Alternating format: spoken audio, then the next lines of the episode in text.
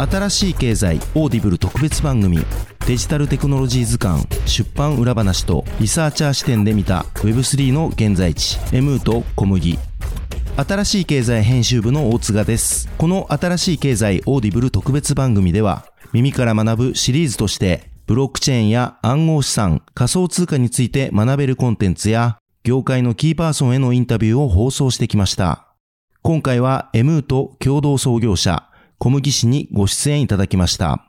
小麦氏が上司した書籍、次の世界を作るデジタルテクノロジー図鑑についてや、執筆の裏話、そして元暗号資産専門メディアの編集長で、現在リサーチャーの同志が現在の Web3 をどう捉えているのか語っていただきました。なお、この番組は一般的な情報の提供のみを目的として配信しているものであり、いかなる暗号資産、有価証券等の取得を勧誘するものではありません。また、当社及び出演者による投資助言を目的としたものではありません。暗号資産投資にはリスクが伴います。投資を行う際はリスクを了承の上、ご自身の判断で行っていただくようお願い申し上げます。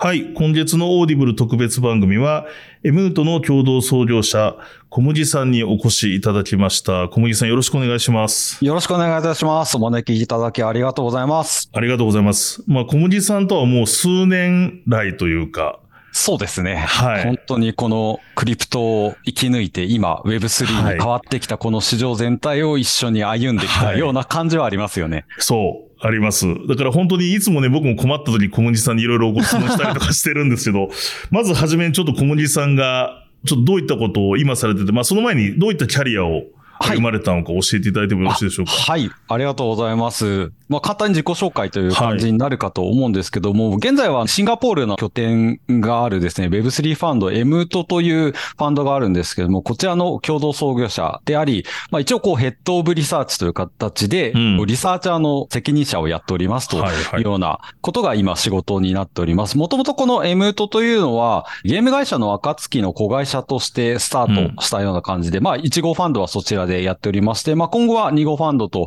いうところは、うん、えー、まあ、この暁を離れて、まあ、ちゃんとこう、ベンチャーキャピタルとして独立独歩していければと考えているようなものになっております。で、もともと、やっぱりシダラさんとこう、はい。戦友じゃないですけども、子供に戦ってきたっていう経歴で言いますと、まあ、一応このグローバルウェブメディアっていう表現してるんですけども、うん、まあこのクリプト領域における、まあまあまあこう有名なグローバルメディアのえー、創刊編集長ですね、立ち上げをやりまして、はい、で、まあ、いくつかブロックチェーンのカンファレンスを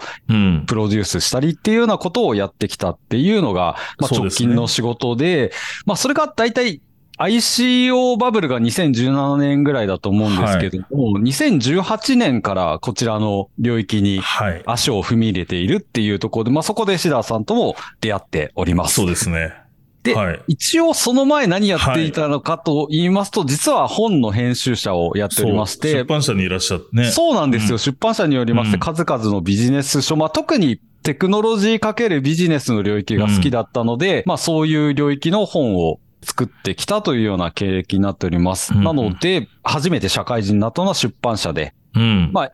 もちろん、編集者以外の職種も経験してますけども、基本的には、まあ、あの、半分以上は編集者のキャリアを積んできてるっていうようなところで、現在に至っております。ありがとうございます。なので本当に数年来というふうに冒頭で僕も言ったんですけど、まあ勝手ながらなんですけど、僕もまあ出版社にいて、まあ、ほぼ新卒に近い形で現当社に入り、まあ、その前は人材会社に、うん、まあ、それも出版社ではあったんですけどね。うん、出版兼人材会社みたいなところからいて、で、その後クリプトメディアの編集長をやり、ということで、すごく小麦さんに対してはなんか勝手ながら自分になんかすごくキャリアのなんかこう、組み方が似てるなと思っていて。そうですね。すごく似てますよね。そう。で、小麦さんが一足先にですね、まあ、ベンチャーキャピタルというとこに歩まれて、で、ね、メディアの編集長からまあリサーチャーっていうふうに Web3 のリサーチャーやってるってところで、なんか僕もいつかその追いかけることになるのかないやいやいや、逆です、逆です。逆ですか？白原さんの背中を追いかけてます。いやいやいや。ということで、なので、やっぱりまあ、小麦さんのご経歴、まあ、過去も今もなんですけど、幅広く Web3 について、まあ、Web3 って言われ、あんまり言われてない頃からですよね。ブロックチェーン、仮想通貨、暗号資産に関して、はい、まあ、編集長もやられてましたから、そもそもすごく幅広い知見があると思いまして、まあ、今回ゲストに来ていただいたのも実はですね、次の世界を作るデジタルテクノロジー図鑑という書籍をですね、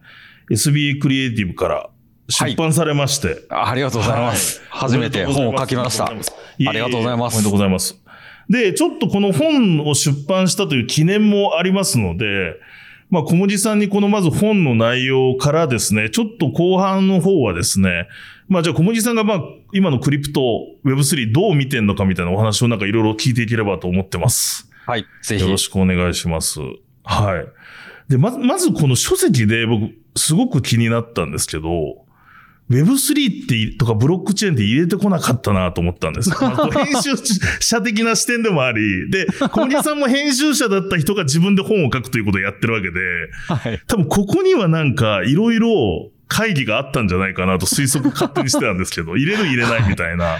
やお、っしゃる通りですね。内容自体はこう、読んでいただけるとわかるんですけども、中心にあるのは Web3 の大きなテクノロジートレンドっていうことを見据えた本になっていますっていうのは前提としてあります。で、Web3 というふうに目を打たないっていうのは結構、そうですね、おっしゃる通り編集者的な視点はありまして、うん、まあ、一時期今2023年でもう、なんでしょうか、はい、こう Web3 っていうのがちょっと古くなってるぐらいのタイミングになっていて、ちょうど去年ですね、あの、僕も、えっ、ー、と、少しだけお手伝いしった本が、うん、まあ、伊藤浄一さんの本で、はいはいはい、まあ、テクノロジーが予測する未来っていうので、まあ、副題にこう Web3 っていう言葉が入ってたりするんですよね、うん。うん。で、そのタイミングからやっぱりちょっと時間が経ってるっていうところがあるっていうのが一つあるので、はい、なるほど。わざわざこの Web3 って言わなくてもいいんじゃないっていうのがありますと。で、結構その今の Web3 領域で、こう大企業の方々がこう NFT をいろいろやっていらっしゃるところで、はい、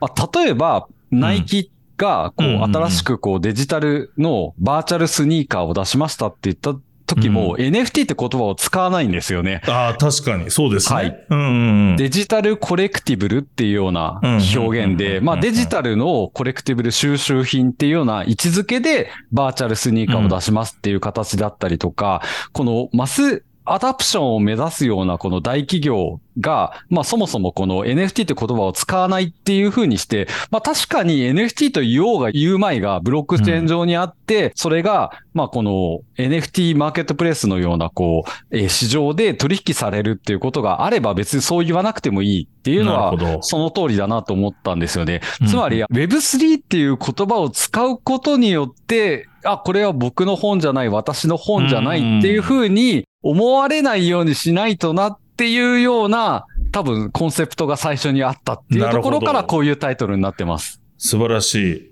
でもあれですよね。サブタイトルにも入れなかったのがすごい潔いですよね。ここのその SEO コールしなかったというか、すごいすごいと思う。いや、賛否あるとは思います。賛否ありますかいや、でもね、あ、来たなと思って。うん。はい。そうですね。これは賛否ありますね。確かに SEO を考慮したら Web3 って入れた方がいいんじゃないのかっていうところは、ね、これは逆に潔いなと思って。うん。うん。でも確かに Web3 とか言ってますけど、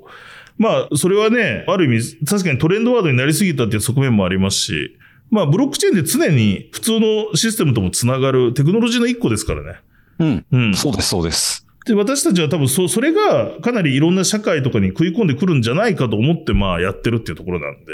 そうですね、うん、おっしゃる通りで。まあ今ちょうどこう、 generative AI というか、生成 AI っていうものが、こう、世間を、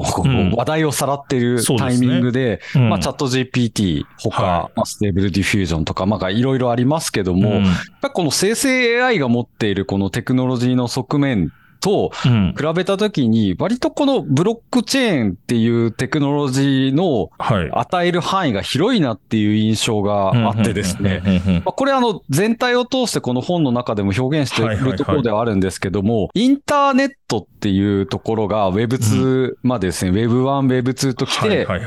世界を変えてきたっていうことに、うん、ある意味でこう連続性がある部分もありつつも、イノベーションですね、こう01で全く別種のものを作っているっていうところの、まあ連続性、プラスイノベーションっていう側面が、やっぱりこのブロックチェーンにはあるなと思っていて、インターネットのこう、世界にこう広がるネットワークと、さらにここにブロックチェーンっていう、こう、ある意味でこう、価値を流通させるネットワークっていうものが、さらに折り重なることによって、すごく、こう、社会が変わっていたりとか、ビジネスのあり方そのもの、まあ、ひいてはこう、株式会社じゃなくて DAO っていう新しい組織、が出てきたりとか、まあいろんなものに影響が与えるっていうような話がまあしたかったっていうところもあるんですよね。うん。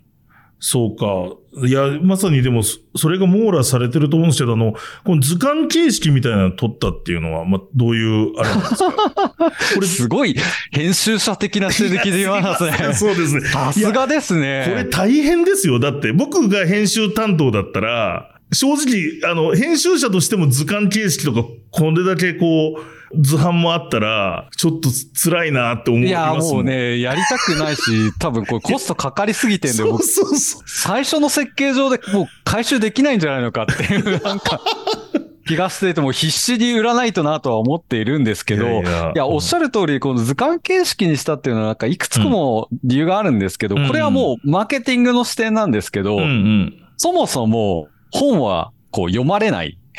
ああ、今、今時ね。はい、うんうん。本を作る仕事をしていたときに、はい。読者に2つのハードルがあると思っていて、1つは本をまず買ってもらうっていうハードル。うん。で、次に買った後に読んでもらうというハードル。うんうん。2種類のハードルがあって、うん。意外と買うっていうところまでって、みんながこう読んでいて、なんかすごい本が出たっていうことで、波に乗るように、はい、あ僕も買っとかなきゃ、はい、私も買っとかなきゃっていう雰囲気ができることがあるんですよね。うん、ありますね。うん、はい。ああ、これ読んどかなきゃいけない本なんだなっていう雰囲気を作ることはできて、うん、で、そこで手に取って買うまでは OK なんですけど、はい。その先が難しくて、うん、最後まで読んでもらって、その、すごいいい本だったっていうところまで、こう、ゴールまで行ってもらうっていうのは、非常にデザインが難しいなって最近思っていると。はい、なるほど、なるほど。うん、積んどくっていう言葉がありますと。ですね。はい。皆さんの中でも多分電子書籍でこう気軽に買っちゃうっていうことあるんですけど、意外と買った後読んでないっていう本がハマってないですか？僕50%超えてる気がします。その、そう。そう。あ、読んどかなきゃなって言って、結構ビジネスパーソンはあの気軽に買うんですよ。買えちゃうんですよね。紙でも電子でも買えるので、うんうん、買えるんですけど、その後、最後まで読むっていうことが難しいと。い難しいですね。積んどくって言葉もあれば、タイパ、タイムパフォーマンスって言葉も出てきて、結局時間効率が求められるっていう話になってきたときに、図鑑っていう形式が多分それにふさわしいんじゃないのかっていうふうに思って、まあ一つはこの、この領域って全部を知ろうと思うとめちゃくちゃ大変で、はい。そうなんですよ。なんか、新しい単語が常に出てくるじゃないですか。そうなんですよ。はい。まあ、テクニカルターム多すぎ問題っていうのがあって、うん、多すぎ問題あります。ありますよね。DAO っていうだけでもちょっと何のこっちゃわかんないのに、もうステーブルコインだ、やれ DeFi だみたいな感じで、いろんな用語が飛び交うので、やっぱり全部を一気に知ろうとすると死ぬなっていうふうに思って、なので、聞いた言葉、DeFi っていう話がこの間、ある人とディスカッションして出てきたよって言った時に、DeFi ってそういえば何だったっけな、みたいな風に使われる本。なるほど。タイパがいい本っていうことを意識したいっていうのが結構コンセプトとしてあったっていうところですね。なるほど。だから逆引き時点じゃないですけど、ちょっとそういうように使ってもらえるっていう。なるほどね。はい。その方が多分価値が出せるかなっていうふうに思ったのはあります。いや、すごいですね。でも本当に小麦さんおっしゃる通りで、すごく言葉が多いですよね、テクニカルタームが。で、さらに、そのさっきの一つの言葉でも、なんかこう、ピュアな DAO とか、なんかまあ、よくよくわかんない、そのなんかこう、付けられることもあれば、本当に複雑化してる中で、確かにこれから入ってくるって人にはめちゃくちゃ、まずこれ一通り読むと、それこそ多分僕とか、小文字さんとかもいろいろ Web3 に関する情報発信してますけど、その、業界の人たち向けにやってる内容って多分普通聞いたらわかんないと思うんです。そうですね、うん、難しいと思います。ただこれ一冊多分読み切れば、あ、なんとなく何が言いたいのかわかるな、とと僕も思っていて。そうですね。そうありたいと思ってるので、そういう感想いただけるのはありがたいなと思います。これすごいです。だって、まあ、一個ずつやると、だってビットコインも2、3ページですけど、まあ、こんなんで何百ページもいくような話なんですか、通常は。イーサリアムとビットコイン数ページ。でも、あえてそれは quick take できるようにしてくれていて。いや、そうですね。おっしゃる通りで。逆に DeFi もあるし、まあ、 impermanent loss まであるなっていう僕も。いや、そうです。そこさ、賛否があるところで、なんか、はい、ある有名なインフルエンサーさんからは、はい、まあ、イケハヤさんという方がいらっしゃるんですけど、その方からは、 impermanent loss まで扱うなんて、なんだこりゃみたいな感じで言われたっていうのはあったんですけど、いや、そうですね。うん、非常に大事な概念だとは思っていて、DeFi におけるこのうん、あ流動性提供って言われる、その、仕組み、うん、これまでにない、こう、金融の仕組みっていうところの意味で、はい、まあ、それを、ある意味でこう、預け入れた時に、どういうようなことが起こるのかっていうところも、やっぱり解説しないと、全体を解説したことにはならないなっていう感覚はあったんですよね。はいはい、うんいやでもね、それがね、僕いろんな impermanent loss の説明をメディアとか、それこそいろんな人に聞いて、今まで知ってきましたけど、一番わかりやすかったです。お本当ですか、うん、それでも難しいと思ったんですけど。それでも難しいですけど、やっぱり、あの、ただ、例とかも含めて、あ、すごくわかりやすく書いてるし、で、こういう流れで読むとよく、DEX の説明とか AMM ですね、はい、オートマティックマーケットメーカーの例なんかの流れでそっちの話になるので、はい。理解していけると思うので、小麦さんがおっしゃるように Web3 これからやるよっていう大企業さんとか、まあ、ね、あと、なんか流行ってるようだから身につけたいっていう人は絶対読んどくべきだし、で、あと実はね、僕思ったのが、はい。小麦さんも共感してもらえるかもしれないですけど、やっぱり、あの、メディアをやってると本当に総花的に情報が入ってくるじゃないですか。はい。あらゆるとかな、 GameFi やってた DeFi の話入ってきて、で、DID の話入ってきて、で、それをなんかこう、その玉を受けてるうちに、なんとなくこう、網羅的な知識が得れるんですけど、はい。一方、意外と今の Web3 業界の会社にいるよとか、例えば取引所で働いてるよとか、まあそういう Web3 業界の人の中でも、と話してたら意外と偏ってんなと思うんですよ、僕。そうですね。あいや、すごく共感できます、それは。わかりますよね。うん、 DeFi に詳しい人っていう群があったりとか、そう。そう、 GameFi に詳しい人っていう群があったりとか、はい、そうなんですよ。あの、バランスがあるわけじゃなくて、この領域が好きみたいな、うん、こう、方々っていうのは結構たくさんいると思いますね。そう。で、 DeFi の中でもこれ系とか、それこそチェーンでも Avalanche にめちゃくちゃ詳しいけど、イーサリアムは全然わかんないとか、ビットコイン全然わかんないとか、そう,、なっちゃうじゃないですか。はい、おっしゃる通りで。結構、だからそれは思想が分かれたりするというか、うんうん、こう、 cross-chain 勢みたいな、はいはい、なんだろう。コスモスとかね。そうそうそう、理想とするものが、こう、やっぱそれぞれにあるので、まあそれこそがこう、分散的な価値観を表してるなとは思いつつも、うん一般のビジネスパーソンからしたら、その何をこう好きだとかは関係なくて、関係ないですよね。事業としてどうしたらいいんだっていうことを知りたいっていう方々がまあ潜在的にたくさんいて、で、結構話としてよく聞くんですけど、はい。やっぱりこう初めてこう Web3 で NFT を使ってこういうことをするんだって会社で決まったとしても、その担当者の人がニアリーイコールその領域が好きとか詳しいっていうわけじゃないわけじゃないですか。そうなんですよ。うん、そこはやっぱりちょっと架け橋を作りたいなっていうところはありますね。そのための本でもあるっていう側面はあると思います。だから意外とその Web3 業界にいるなっていう人にも読んでほしいなと思ったんですよ。そのなんか偏りを補正するじゃないけど、でもこの技術ってやっどっかで繋がってくるじゃないですか。例えば NFT だって普通にアートだと思って買ってた人が Blur みたいなのが出てきて、結局あれ DeFi 要素いるじゃんみたいな話になってくるんですよね。そうですね。おっしゃる通りで性質が変わりました。そう。で、そうなってきたときに、やっぱりこう、ある程度、まあ広く知っとくと、なんか、あれこことこ掛け合わせられんじゃんとかできると思うので、うん。だから僕もね、ある意味自分の認識の間違いがないかの確認のために読ませていただいたって感じ。復習ですね、まさに。復習、復習。ダウの定義どうなってるかな？ちゃんとビタリックのこと書いてるさすが小麦さんみたいな感じ。いや、これ、いやだ、ダオはね、本当難しいですよ。難しいですよね。本当この本の中で、こう、一、うん、行目に書いてるのが、ダオには正確な定義がな、明確な定義がありませんって書いてますんで。素晴らしい。いや、本当に、DAO は難しかったですね。だから結構、なんだろうな、コアゴアというか、これツイッターで書いたら炎上するけど、本なら大丈夫かなっていうふうに思って書いたところはいくつかあるんですけど、その中の一つ、やっぱりこの DAO の部分で、はい、まあコラムで、まあ、あるんですけど、DAO とは言えないビットコインみたいな結構刺激的なタイトルをつけてるコラムがあるんですけど。これいいですね。結構そのビットコインこそ究極の DAO である論みたいなのが、あります。さあ、散見されていたのを見て、いや、ちょっと待てと